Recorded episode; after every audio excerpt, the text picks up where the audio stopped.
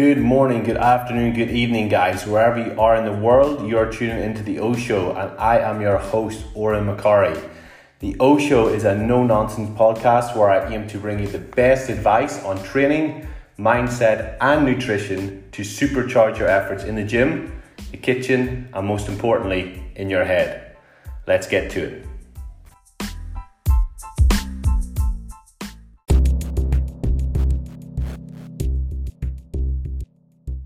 Guys, welcome to today's episode of the O Show. And today we have on a Perth resident, Jackson Peos, who is a PhD researcher studying a lot of really cool stuff around intermittent dieting strategies at UWA. Jackson, welcome to the podcast. Thanks for having me, dude. Uh, it's something that I, it's really exciting seeing somebody from Perth doing this stuff and getting the recognition that you are on a global scale and the names that you sort of liaise with on a regular basis, like Layne Norton and Eric Helms and people like that. And it's really, really cool seeing somebody who's a local guy who's putting out such quality content that it's it's getting noticed, mate. So that's why I wanted to get you on the podcast. Um, obviously, uh, we've known each other in, in circles for a, for a while, but it's good to have a chat. And we'll we'll start with some sort of silly stuff before we get into the serious stuff. So, um, what's your favorite color? Black. Black, nice. uh, what's like my like my soul. No. Black like your soul. what about cats or dogs? What do you prefer? Dogs, hundred percent. Uh, who's your favorite anime character? I know you're a big anime fan. Naruto. And what about Marvel? Who's the best Marvel character? In the comics, it would be Hulk, but I absolutely detest the Hulk in the cinematic universe. Yeah, yeah, okay. So who's your favorite in the cinematic universe then? Uh, Black Panther. Oh yeah, pretty cool. Pretty cool. Not not a common choice from a lot of people, so that's that's quite interesting, mate. I'll have to include that question in future podcasts now. So, um, right, final one, mate. What's your stripper names? Your your first pet, if you've ever had a pet, plus the first street you lived on is your stripper name. That would be Bronte Parramatta. That's, that's just not sexy. That's just not sexy at all. I mean, it depends. Some people might find that sexy. yeah, that's killer. So that's broke the ice a little bit. People have got to know your personality a little bit with that. So, uh, and they also know your stripper name if you ever decide to get up on the pole. So that's that's yeah. good. If the if the PhD falls through, you never know. That's it, me. You never know exactly. Um, so, mate, let's talk about your journey. Um, like what made you get into fitness in the first place? I know you do a bit of coaching as well, plus the research side. Um, how did you get into that, and why is research such a big passion for you? Yeah, so before I, I got into any of the studies, I just loved sport. Um, I was playing sport my whole life. I um, played football from a very early age, playing up to WAFL level, which um, is our, our state league below AFL. Um, so I was playing semi-professionally um, with football up until I was uh, 21. Um, during that time, I was also a competitive rower for the school, um, and I went to a private school. So uh, rowing is uh, is almost as important as how, how you how well you do in your exams uh, to some degree into in regards to how well it's sort of respected um, at the school. Uh, so rowing was insane, um, and I was I was captain of boats of the rowing squad um, in year twelve, and I led our first eight um, to uh, the head of the head of the river. Um, and I had a little go um, with some of the state rowing post school as well. so I'd, I'd, been involved in sport quite heavily, and in the, the last sort of my early adult years, sort of maybe 17 to sort of 21, while I was competing in sport, I started lifting weights, not with the intention to get big, but just to sort of complement um, or to improve my, my strength and endurance in um, either football or, or rowing. Um, and sort of after the first couple of years, I, I responded quite well, and I wasn't doing anything sort of certainly wasn't bodybuilding style training, um, and it was certainly far from optimal in terms of maximizing the, the muscle growth response. Um, but I still responded quite well um, and put on um, a pretty good amount of muscle um, fairly quickly, and I liked what that looked like. Um, and so I sort of uh, fell in love to some degree with, with lifting weights as well while I was playing sports, and then while I was playing WAFL, um, it's very intense training regime. Um, training three hours a night, Monday, um, thir- Monday, Tuesday, Thursday, with full day Saturday games once you're there for the Colts reserves. Um, plus, then the league play, and then you have presentations afterwards, plus a Sunday recovery morning. It's almost like a, a full part time job, and you're only really getting paid two hundred and fifty dollars um, a game for, for what feels like a part time job. It was a massive time investment. Um, and I sort of got to the point when I was around 21 that I knew I wasn't going to play AFL. Um, and that's when I sort of said, okay, well, playing WAFL is probably not too worth it in, in, terms of the cost versus the benefits. So I decided to just um, push with just lifting weights um, and see how I would go with that. Um, I competed in natural bodybuilding, um, won my first show, uh, and then uh, a year and a half later, continued lifting weights and, and competed in the IFBB for a couple of seasons. Um, a couple of second places in the state shows, um, a fourth place at nationals. So doing okay, not great. Um, uh, and sort of during all that time, while I was sort of trying to get as big and strong as I possibly could, I sort of just found myself gravitating to a lot of reading uh, in terms of how can I make this um, process the most efficient as I possibly can, and, and um, the the answer is by following evidence based practices. So um, before I was even in university, I was already sort of looking at the science and, and trying testing different scientific concepts for how can I get some some small edges on my nutrition um, or my weight training and things like that. So um, I had a love with getting bigger, faster, and stronger, and the scientific method or, or process to achieve that. Um, so I started my university studies at, at, UWA with an undergrad degree. I double majored in sports science um, and exercise and health. Did quite well in those um, while I was sort of training away to uh, uh, in the bodybuilding. Um, I got offered a position to to complete my honors degree, which specialized in exercise physiology, and that's sort of just a one year introduction to research degree. Um, and that during that year was when I sort of decided that I was really going to get stuck into the nutrition side of things, and that I, I felt that I could have a career in research mm-hmm. um, and be one of these people instead of just sort of reading the science and, and sort of um, interpreting it to benefit um, your own sort of performance and, and, progress. I instead wanted to be someone that could put out that sort of information and, and sort of help athletes to be bigger, faster, and stronger. Um, so I did I did well in my honors degree. Um, offered a scholarship position um, to complete my PhD, um, and I was totally set um, on uh, specializing in nutrition, which was a tough gig because um, in Perth we just don't have much nutrition science um, going on, specifically nutrition science for athletes.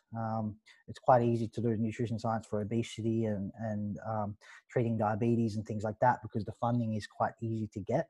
Uh, but running studies on athletes um, just doesn't really happen that much because uh, there's no one to pay for the studies in essence. And then people see, seem to have this misconception that like studies, are, you can just come up with a study and then run them out of the university. But um, every DEXA scan, every blood test, every resting metabolic rate test costs money, and somebody's yeah. going to pay for it.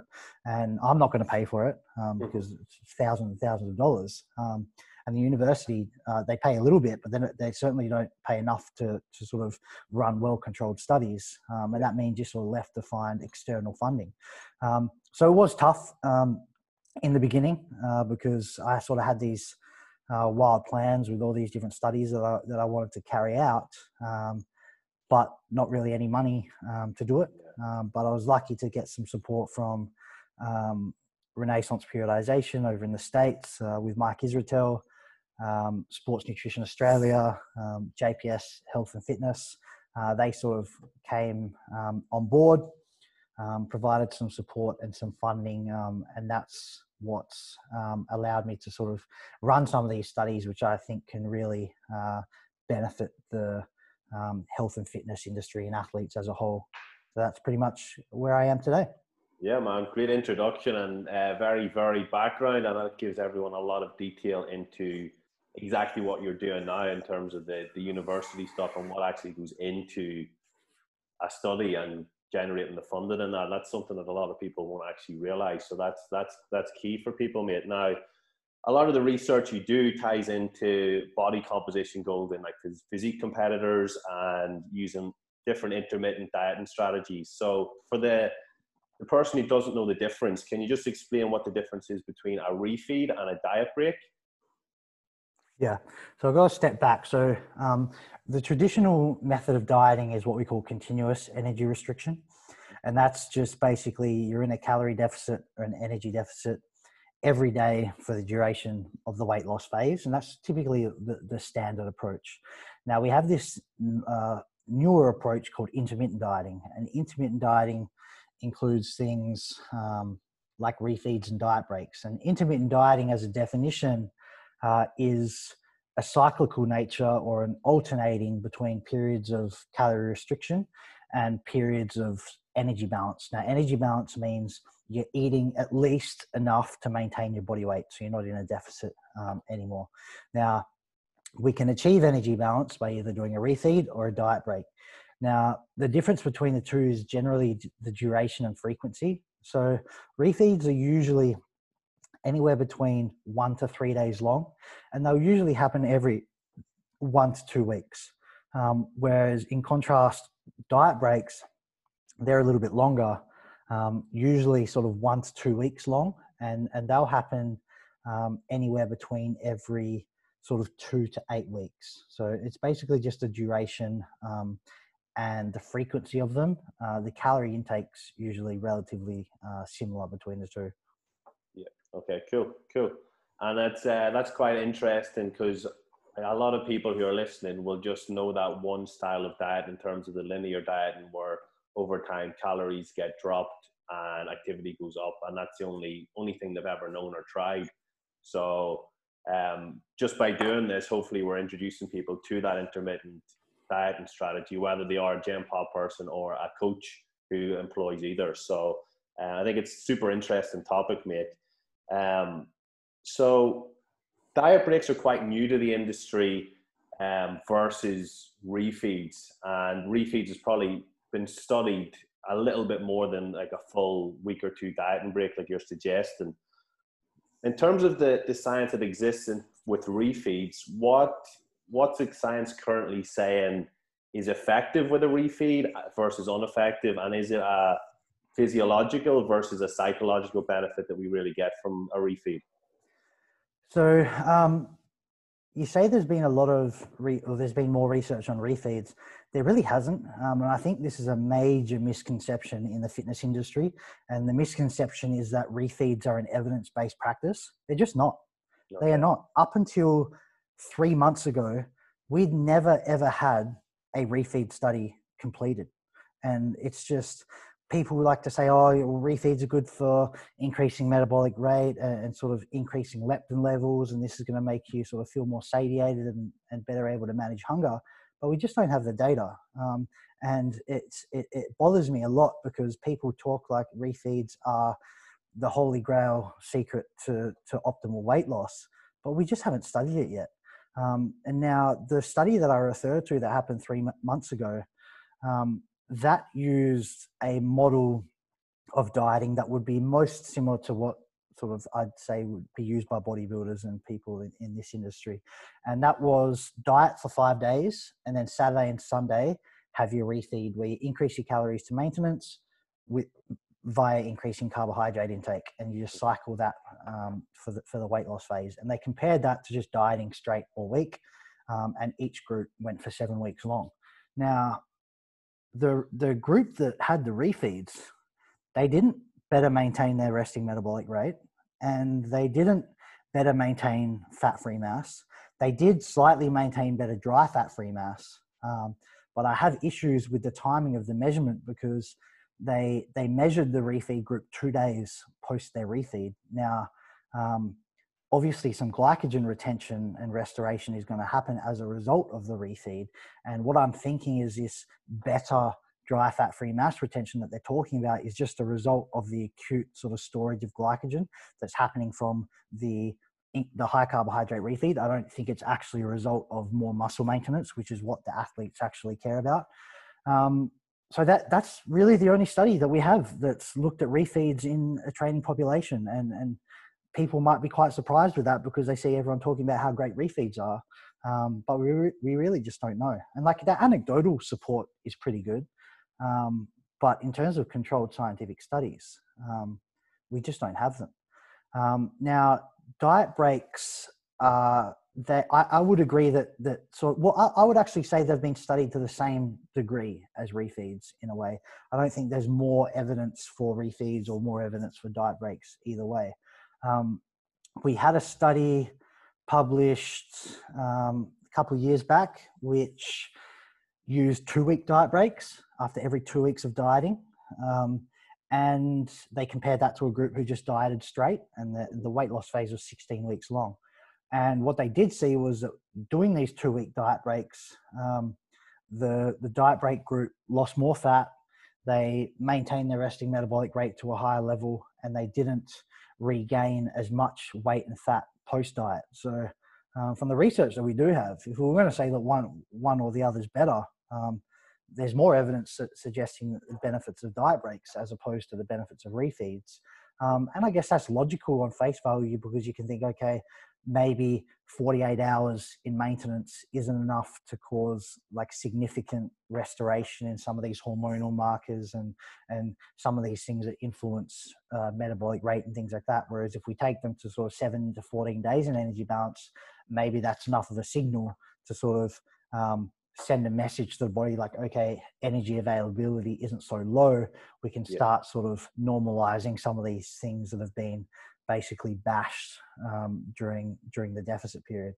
Um, now, um, that study that used the two week diet breaks that was far from ideal macronutrient splits, and it was in overweight, obese people who weren't training. So it's fairly limited what we can make from that study, which is why I wanted to basically tweak that study, put it in a resistance trained athlete population, um, and instead of doing two week diet breaks after every two weeks of dieting, because that doubles the length of the weight loss intervention, it makes yeah. it super, super fucking long.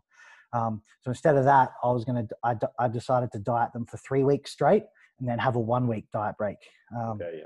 And, and to see if we could see um, the same sort of benefits in like better maintenance of metabolic rate, um, uh, better maintenance or better fat loss or, or better maintenance of fat free mass or anything like that. Now, I am analyzing that data at the moment, um, and the, the, the, the, general trends that I'm looking at so far are quite surprising. And, and it's probably the, the findings are probably don't sit in line with what most people in the industry think is, is going to happen. Um, for example, um, it doesn't seem like the diet breaks are preventing sort of metabolic downregulation to any great degree. Um, it doesn't seem like they're um, allowing that the intermittent diet group to maintain a better sort of hormonal position. Um, it doesn't look like it's allowing them to better maintain um, their fat-free mass. Um, so all those things that people sort of uh, promote with regards to refeeds and diet breaks don't really seem to hold up just yet. Um, yeah. But that's absolutely not to say that I don't think diet breaks or refeeds have any value, um, because what I have seen in my study is that um, when we look at hunger scores and appetite scores, um, hunger just seems to be a whole lot lower in the in the diet break group compared to the continuous dieting group. Um, and I complement that with the observation that that double the amount of people who dropped out um, from the diet break group dropped out from um, the continuous group. So we had something like um, four four people drop out from the from the diet break group, but we had like nine um, yeah. drop out from from the continuous dieting group, which makes me think that hey maybe diet breaks are doing something to allow um, easier hunger management or just to sort of suppress some of the appetite and things like that. And that's allowing the, the person to stick to the program a little bit easier. Whereas we compare that to, to the guys in the continuous group who aren't getting any diet breaks, it looks like hunger just spirals straight up, and that, that might make the, the program just um, super difficult for them to stick to. And then they say, fuck, this is too hard, I'm out, um, sort yeah. of thing. Um, now, that's a big finding um, because even if diet breaks don't enhance fat loss or they don't enhance metabolic rate or they don't release leptin or anything like that, um, it doesn't really matter if the person can't sort of stick to the program. You know what I mean? Yeah. Um, so if diet breaks are allowing an easier uh, method of, of weight and fat loss, that has huge practical application um, because it, the the most perfect um, dietary protocol is useless if no one can follow it. Um, so the, the finding that we might have a dietary approach that's easier to stick to than the standard traditional approach um, has a lot of value for sort of improving um, the ease to which people can can lose the weight um, and lose the fat. Um, now I have seen some other kind of cool um, trends and findings. It looks like irritability is a lot lower in the diet break group. Now that could be a result of the hunger. Um, maybe because the continuous group, their hunger was so high all the time, that's caused them to sort of um, just be shitty more of the time. Whereas it seems like the intermittent group, um, the irritability is a lot lower, their alertness was scored higher. Um, and their hunger lower. So that they could sort of be interconnected and intertwined, but it does look sort of overall that there's a more positive psychological state in the diet break group, um, which I think has a lot of value um, for coaches like us um, trying to use these um, things in practice. I also noticed that um, diet breaks, if you um, we measured performance immediately pre and immediately post diet break, and it looks like muscle endurance increases quite notably as a result of the diet break. It doesn't last too long. It's only a sort of a short term increase, but that gives me the idea that um, there could be some merit for athletes to synchronize their diet breaks with their highest volume training sessions where they might sort of need that little bit of extra endurance to push harder for longer, sort of, let's say, in their last week before a deload or something like that. Or if we want to say outside the weights room, let's say we've got um, like a power, that's in the weight room, but like a sprinter, um, powerlifters as well. They, they often have testing weeks, sort of uh, happen every every few months, um, where they'll just go pretty close to max to see how they're how they're actually tracking. Um, now, diet break could be a great time to sort of synchronize with those testing weeks to give you the ability to sort of perform slightly more optimally um, while not sort of impairing um, the fat or the weight loss. So yeah, the findings are a little bit upside down. Um, I think definitely they're going to surprise a lot of people um, when this stuff gets published, um, and it's probably going to change the pr- thought process for a lot of people. Um, but it doesn't mean uh, that, these intermittent dieting strategies have no value. Um, it's just um, the value that I think some people associated with them, like the the hormonal benefits and the and the metabolic rate benefits, they don't seem to be um, as evidence as evident as we as we originally thought.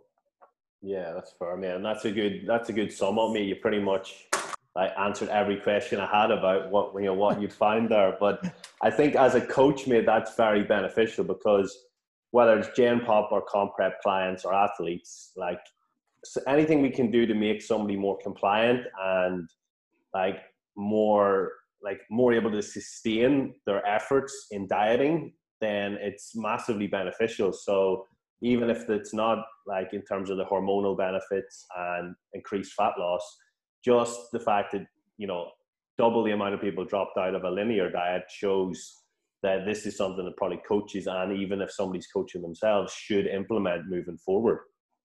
Big time, dude. Big time. I agree. And in terms of, I know obviously you do a lot of coaching yourself, and you had athletes at the last IFBB. I think that was Arnold. Yeah, Arnold's. I can't even remember where we're sitting at in the year now. Um, was it Arnold's or was it? Yeah, did you have Rachel in the Arnold's this year, or was that season B last year? Uh, that would have been season B last year. Okay. I had Jordan, Jordan in Arnold's um, this year. Yeah, yeah, yeah. So with competitors like that, what sort of structure? I know you mentioned that some of the studies do like a two week, two week on, two week off that with diet breaks. If you were putting a diet break strategy in with a competitor like that, would you do the three and one like what you're doing currently in your research, or would you tweak it a bit, or would you do would you just throw them in depending on the the feedback you're getting on a check in? Mm.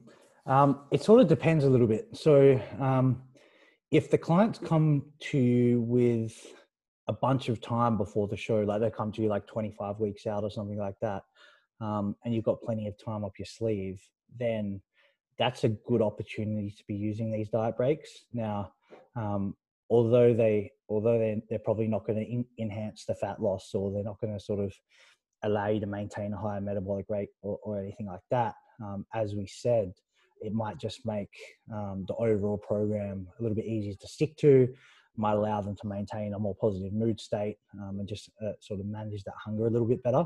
So if you've got the time up your sleeve, I think that they do have value. Um, with Jordan's recent prep, and he got uh, that's Jordan Madashi. Um, yeah. If anyone wants to look at how shredded he got, yeah, that um. We we did use one week diet breaks after every three weeks of dieting, yeah. um, but we only really did that for up until about nine weeks out. Okay. We did that. So um, we went with that protocol and it was like a, a pre-planned protocol and i think the pre-planned protocol sometimes helps because when the athlete knows when the diet break's coming yeah. when they start getting to sort of week two of that deficit or maybe early in week three of that deficit and things start sucking a little bit and the energy's taking a hit and, and the hunger is sort of coming up a bit they can sort of hang on because they know that sort of I've just got to fucking knuckle down for seven days, and then yeah. those carbs are going to come back in. I'll get, I'll get, I'll recharge the batteries a little bit. Um, whereas if you don't really tell them when the the diet breaks are coming, I feel like it might lose some of the adherence value because yeah. all of a sudden you, you're you're 20 weeks out with a client, they don't know when or when or if they're having a diet break, and um, when things get sucky, they they don't have that short term sort of goal that they can work work to it, it's going to get super overwhelming because they're like they're thinking, holy fuck, 18 more weeks of this shit. Yeah, um, yeah. Whereas if they only have to look a maximum of like 21 days ahead, um, that can be a lot easier to manage and, and mentally process. Um, so I, I, I, tend to, to prefer to go with um, the like more sort of um, preemptive um, yeah, okay. arrangement of diet breaks, uh, just so they know that they're coming, and then I think it sort of facilitates that that adherence during the dieting periods. But inside nine weeks out, um, I I play it a bit more conservative because um, one week diet breaks are they're quite a long time, um, and fat loss isn't happening in those times. They're basically just sort of um, chuck the car into neutral and coast along um, for a little bit. You're not really improving. Like, yes, like food comes up, improve the psyche, might have some better training, but it's not really, you're not really um, getting closer to your goal um, yeah. during that diet break week. So instead of um, having those full week long diet breaks, I, I, just switch to the, the two and single day refeeds um, from like when we're in close proximity um, to the show. And, and that's not because I think that refeeds are going to sort of spike his metabolism or, or um, replenish his hormone profile or anything like that. Um, it's just purely a, a, a, psychological thing where they, they know I've just got to, I've only got to dig for six days and then I get that little top up. Um, yeah, yeah. As opposed to I got nine weeks before the show. Fuck, I already feel shit and like I'm so depleted. There's no way I'm going to be able to do sort of nine nine more weeks of this shit. But if they only have to ever look six days ahead or five days ahead, it just becomes a whole lot more manageable. Yeah, yeah, and that's fair, and that's that's good good way, like you said, implement both and have the the diet breaks a bit further out when you maybe need to have more of a a bang for your buck right at the start, and then let them, you know, like you said, put the car in neutral for a bit and just chill for those weeks. It increases adherence to the plan, and then whenever it gets proper crunch time, and you've got to make sure you're maximizing every week, then you're you're being a bit more strict with it and using just like those sort of those refeed days on, on the weekends if if needed. Mm-hmm. Um, mate, so that's awesome. That's a lot into your like your research and how you people can implement this stuff.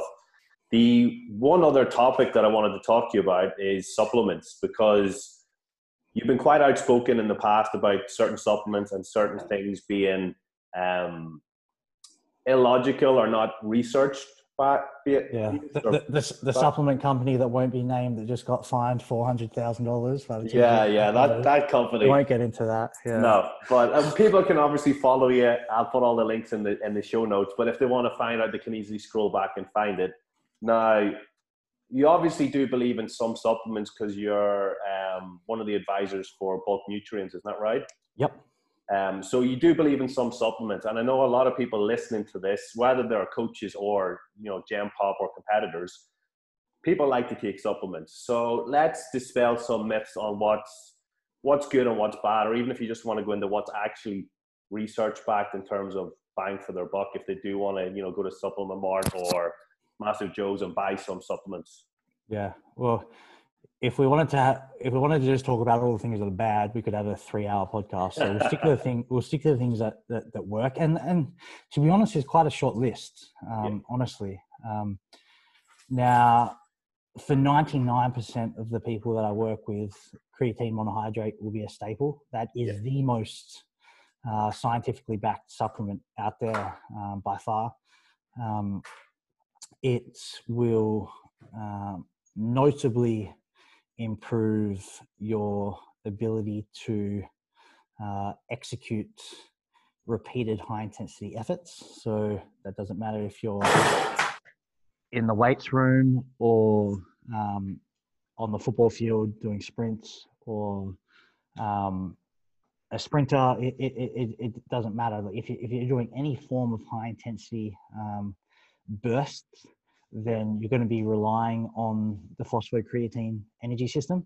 Mm-hmm. Um, and you can increase the basically the fuel depot of, of that uh, fuel reserve by supplementing with creatine. Basically, it, it allows you uh, more circulating creatine to bind with the phosphate molecules to make this little packet of energy um, that can quickly be hydrolyzed and broken apart to allow you to sort of pump out these high intensity efforts. Now, when you look at studies, this this can um, lead to extra reps performed in the gym, um, extra strength, um, faster repeat sprint efforts, um, faster uh, cycling time trials, uh, Wingate tests, all sorts of things. Now, um, it's very notable performance improvements. Now, um, for the for the the bros, anything that's going to improve your performance in that way is by definition going to improve your adaptations and, and, and therefore sort of your muscle your muscle size as well um, so yeah creatine hugely beneficial and um, you'd have a tough case um, to justify why you wouldn't be using uh, creatine if you're a high performing athlete i think mm-hmm. um, the next one um, I guess we'll call it uh, protein supplements. Um, whey and casein are pretty. Um, uh, I, I often prescribe them um, mostly for like when you're working with. This is more so for sports athletes. Like the bodybuilders, they usually have their protein intakes down pat. Um, they're, they're consuming what, like five, six, seven protein feedings per day. Like the protein supplements just aren't that important for those guys. They, they're already getting ample um, protein intake putting supplements on top of that's probably not going to give them much. But for some of the other athletes that I work with, like boxers, um, cyclists, uh, MMA fighters, um, they have like three meals a day. You know what I mean? And um, often they are undershooting their protein um, in a big way. They're not eating like bodybuilders. Um, so for guys like that, um, chucking in a whey shake sort of in the morning or, or post training or something like that, that can that can increase their their protein intake by anywhere between sort of 25 to 40%, which can take them all of a sudden from a suboptimal protein intake to an optimal protein intake. And once that happens, all of a sudden they just notice they're recovering better and they, they sort of getting more progress in the gym and, and sort of more muscle gain progress and things like that. So um, for guys who are undershooting their protein, which is very, very common in sports athletes, adding um, whey protein shakes is really good for them. Um, casein is is really good. I think there's I think it's probably still undervalued even in the bodybuilding community. Um, it seemed like a few years ago everyone was like, "Fuck yeah, casein and cottage cheese before bed," but it seems like there's been like a shift away and people don't think it's so important. But there's been a, a, a solid couple of studies recently which which have even surprised me, and they've they've shown like um, notable benefits to consuming like a slow digesting pre-bed protein. And the benefits are being caused by i think um, basically because these are slow releasing proteins um, it's allowing you to maintain a level of amino acidemia, so high levels of amino acids in the blood for a longer period of time, and it's just going to prevent you from uh, ma- remaining in a in a state of very low blood amino acids for a long period of time, like you're sleeping. Um, and I just think that potentially, if you're not having a pre-bed protein and, and maybe even not a, a, a, slow slow digesting pre-bed protein, I think there's more potential for sort of somewhere mid-sleep. Um, there's, you've just got really low levels of amino acids sitting in the blood, and that's when you can sort of slip into negative protein balance um, or catabolism for, for a short period of time. Um, and I just think uh, this is not this is not the holy grail, and it's not going to make you jacked in, in three months or anything like that. But I think it might be able to add a, a, a one to five percent edge. Um, and I just think those slow digesting proteins like casein can just allow you to sort of maintain a positive protein balance state during sleep um, without allowing those sort of blood amino acids to dip to a level that might risk sort of catabolism. Um, so yeah, that's sort of my take on on protein supplements. Um, but yeah, the big ones, protein supplements, just aren't really needed if you're already getting sort of two grams of protein uh, per kilo of body weight from whole food sources. Um, but for for many many athletes, um, they're not they're not getting that. Um, for my endurance guys, um, I'll recommend beta alanine. That is basically a buffering agent. So it increases levels of muscle carnosine, and carnosine is the buffer. So when we do high fatiguing training, we release hydrogen ions, ions which sort of separate from the lactic acid that's um, released. And what carnosine does is it goes and buffers those hydrogen ions, um, which basically reduces our fatigue and allows us to push a little bit harder for longer before that fatigue really kicks in and our performance dips. Um, so if you're performing efforts sort of from one to four minutes of really high intensity, that seems like what um, better beta alanine can really um, benefit those sort of activities. Um, probably not going to help bodybuilders too much unless you're training in like the 25 rep range plus.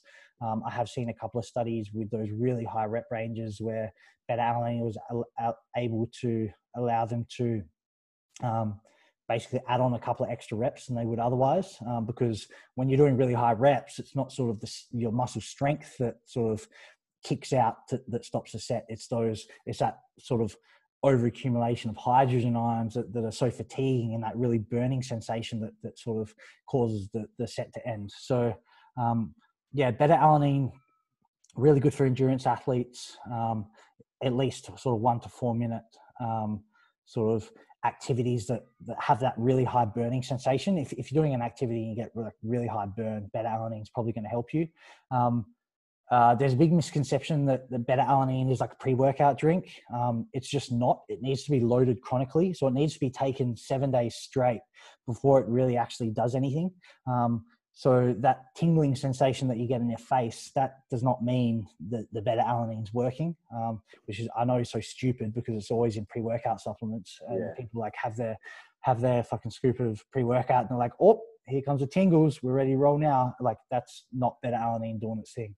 Um, so beta alanine needs to be loaded um, chronically and daily um, leading up to sort of when you want to perform. Otherwise, it's just not going to give you those um, endurance benefits. So don't take it intermittently. Don't sort of take it Monday, Wednesday, Friday. It's, it's not going to do anything for you. Um, then the only other real one outside of that would be uh, caffeine. Um, I I tend to prescribe caffeine doses that are a little higher than what most people um, would probably recommend in the fitness industry, and and that's just based on my own research. Um, there's been really solid recent studies um, that have shown upwards up to nine milligrams of caffeine per kilo of body weight, which is a massive amount. Mm-hmm. Um, still improves performance to a greater degree than six milligrams per kilo of body weight, which is which is still a really high dose. Um, there's a lot of misconception about sort of adrenal fatigue and caffeine. Adrenal fatigue is complete bullshit. It doesn't exist. It's just a theory.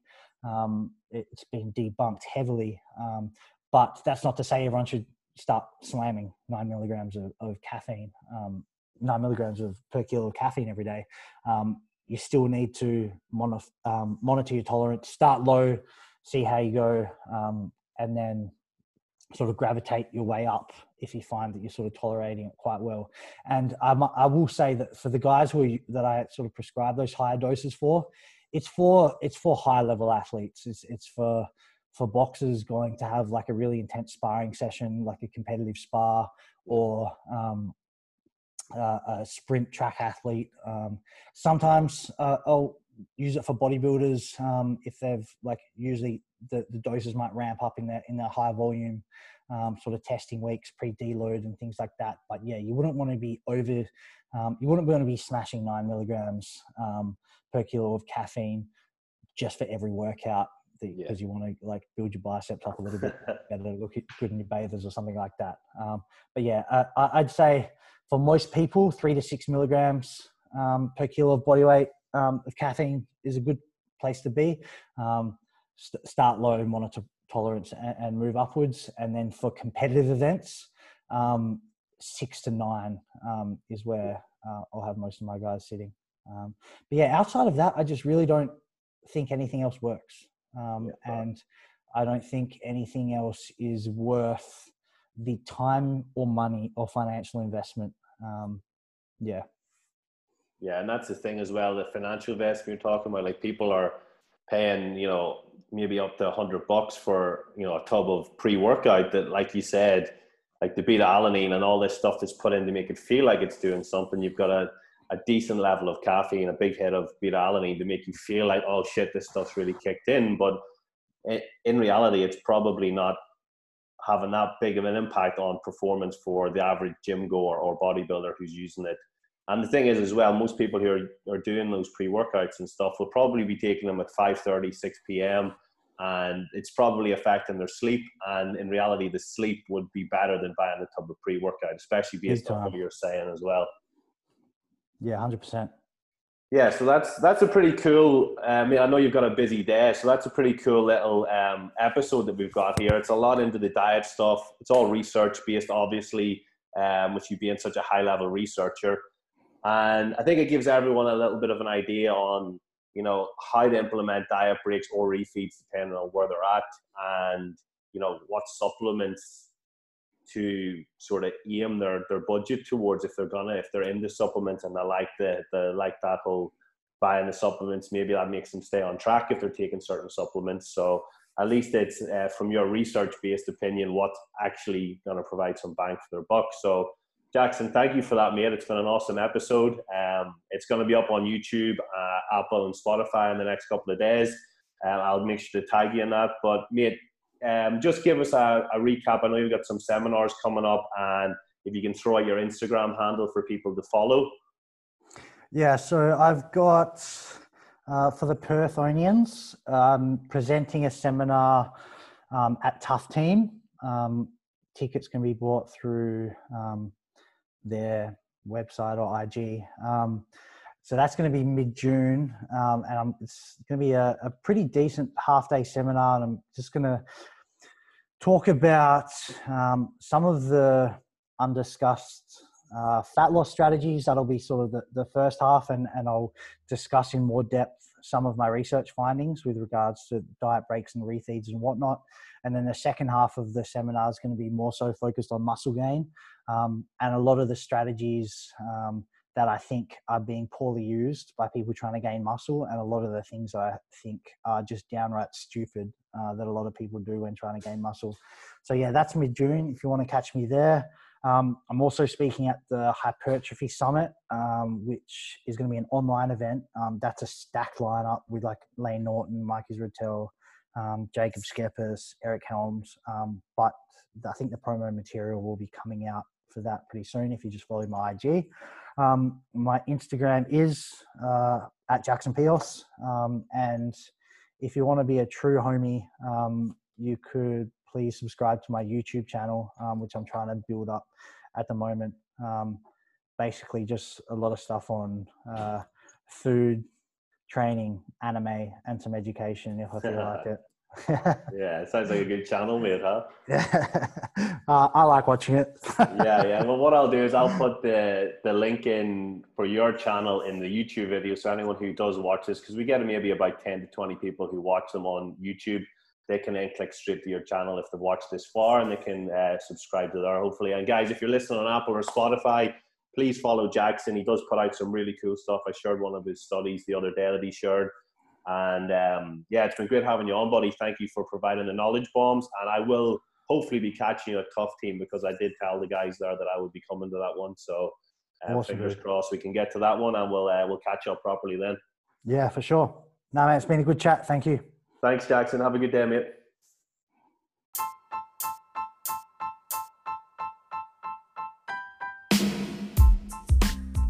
Thanks for listening to the O Show. I have been your host, Oran McCorry, and if you've enjoyed this episode, I would love it if you could share it on your social media or give us a review on iTunes. I can't wait to see you on the next episode to dive deeper into topics and guests that will supercharge your efforts in the gym, the kitchen, and most importantly, in your head. See you soon.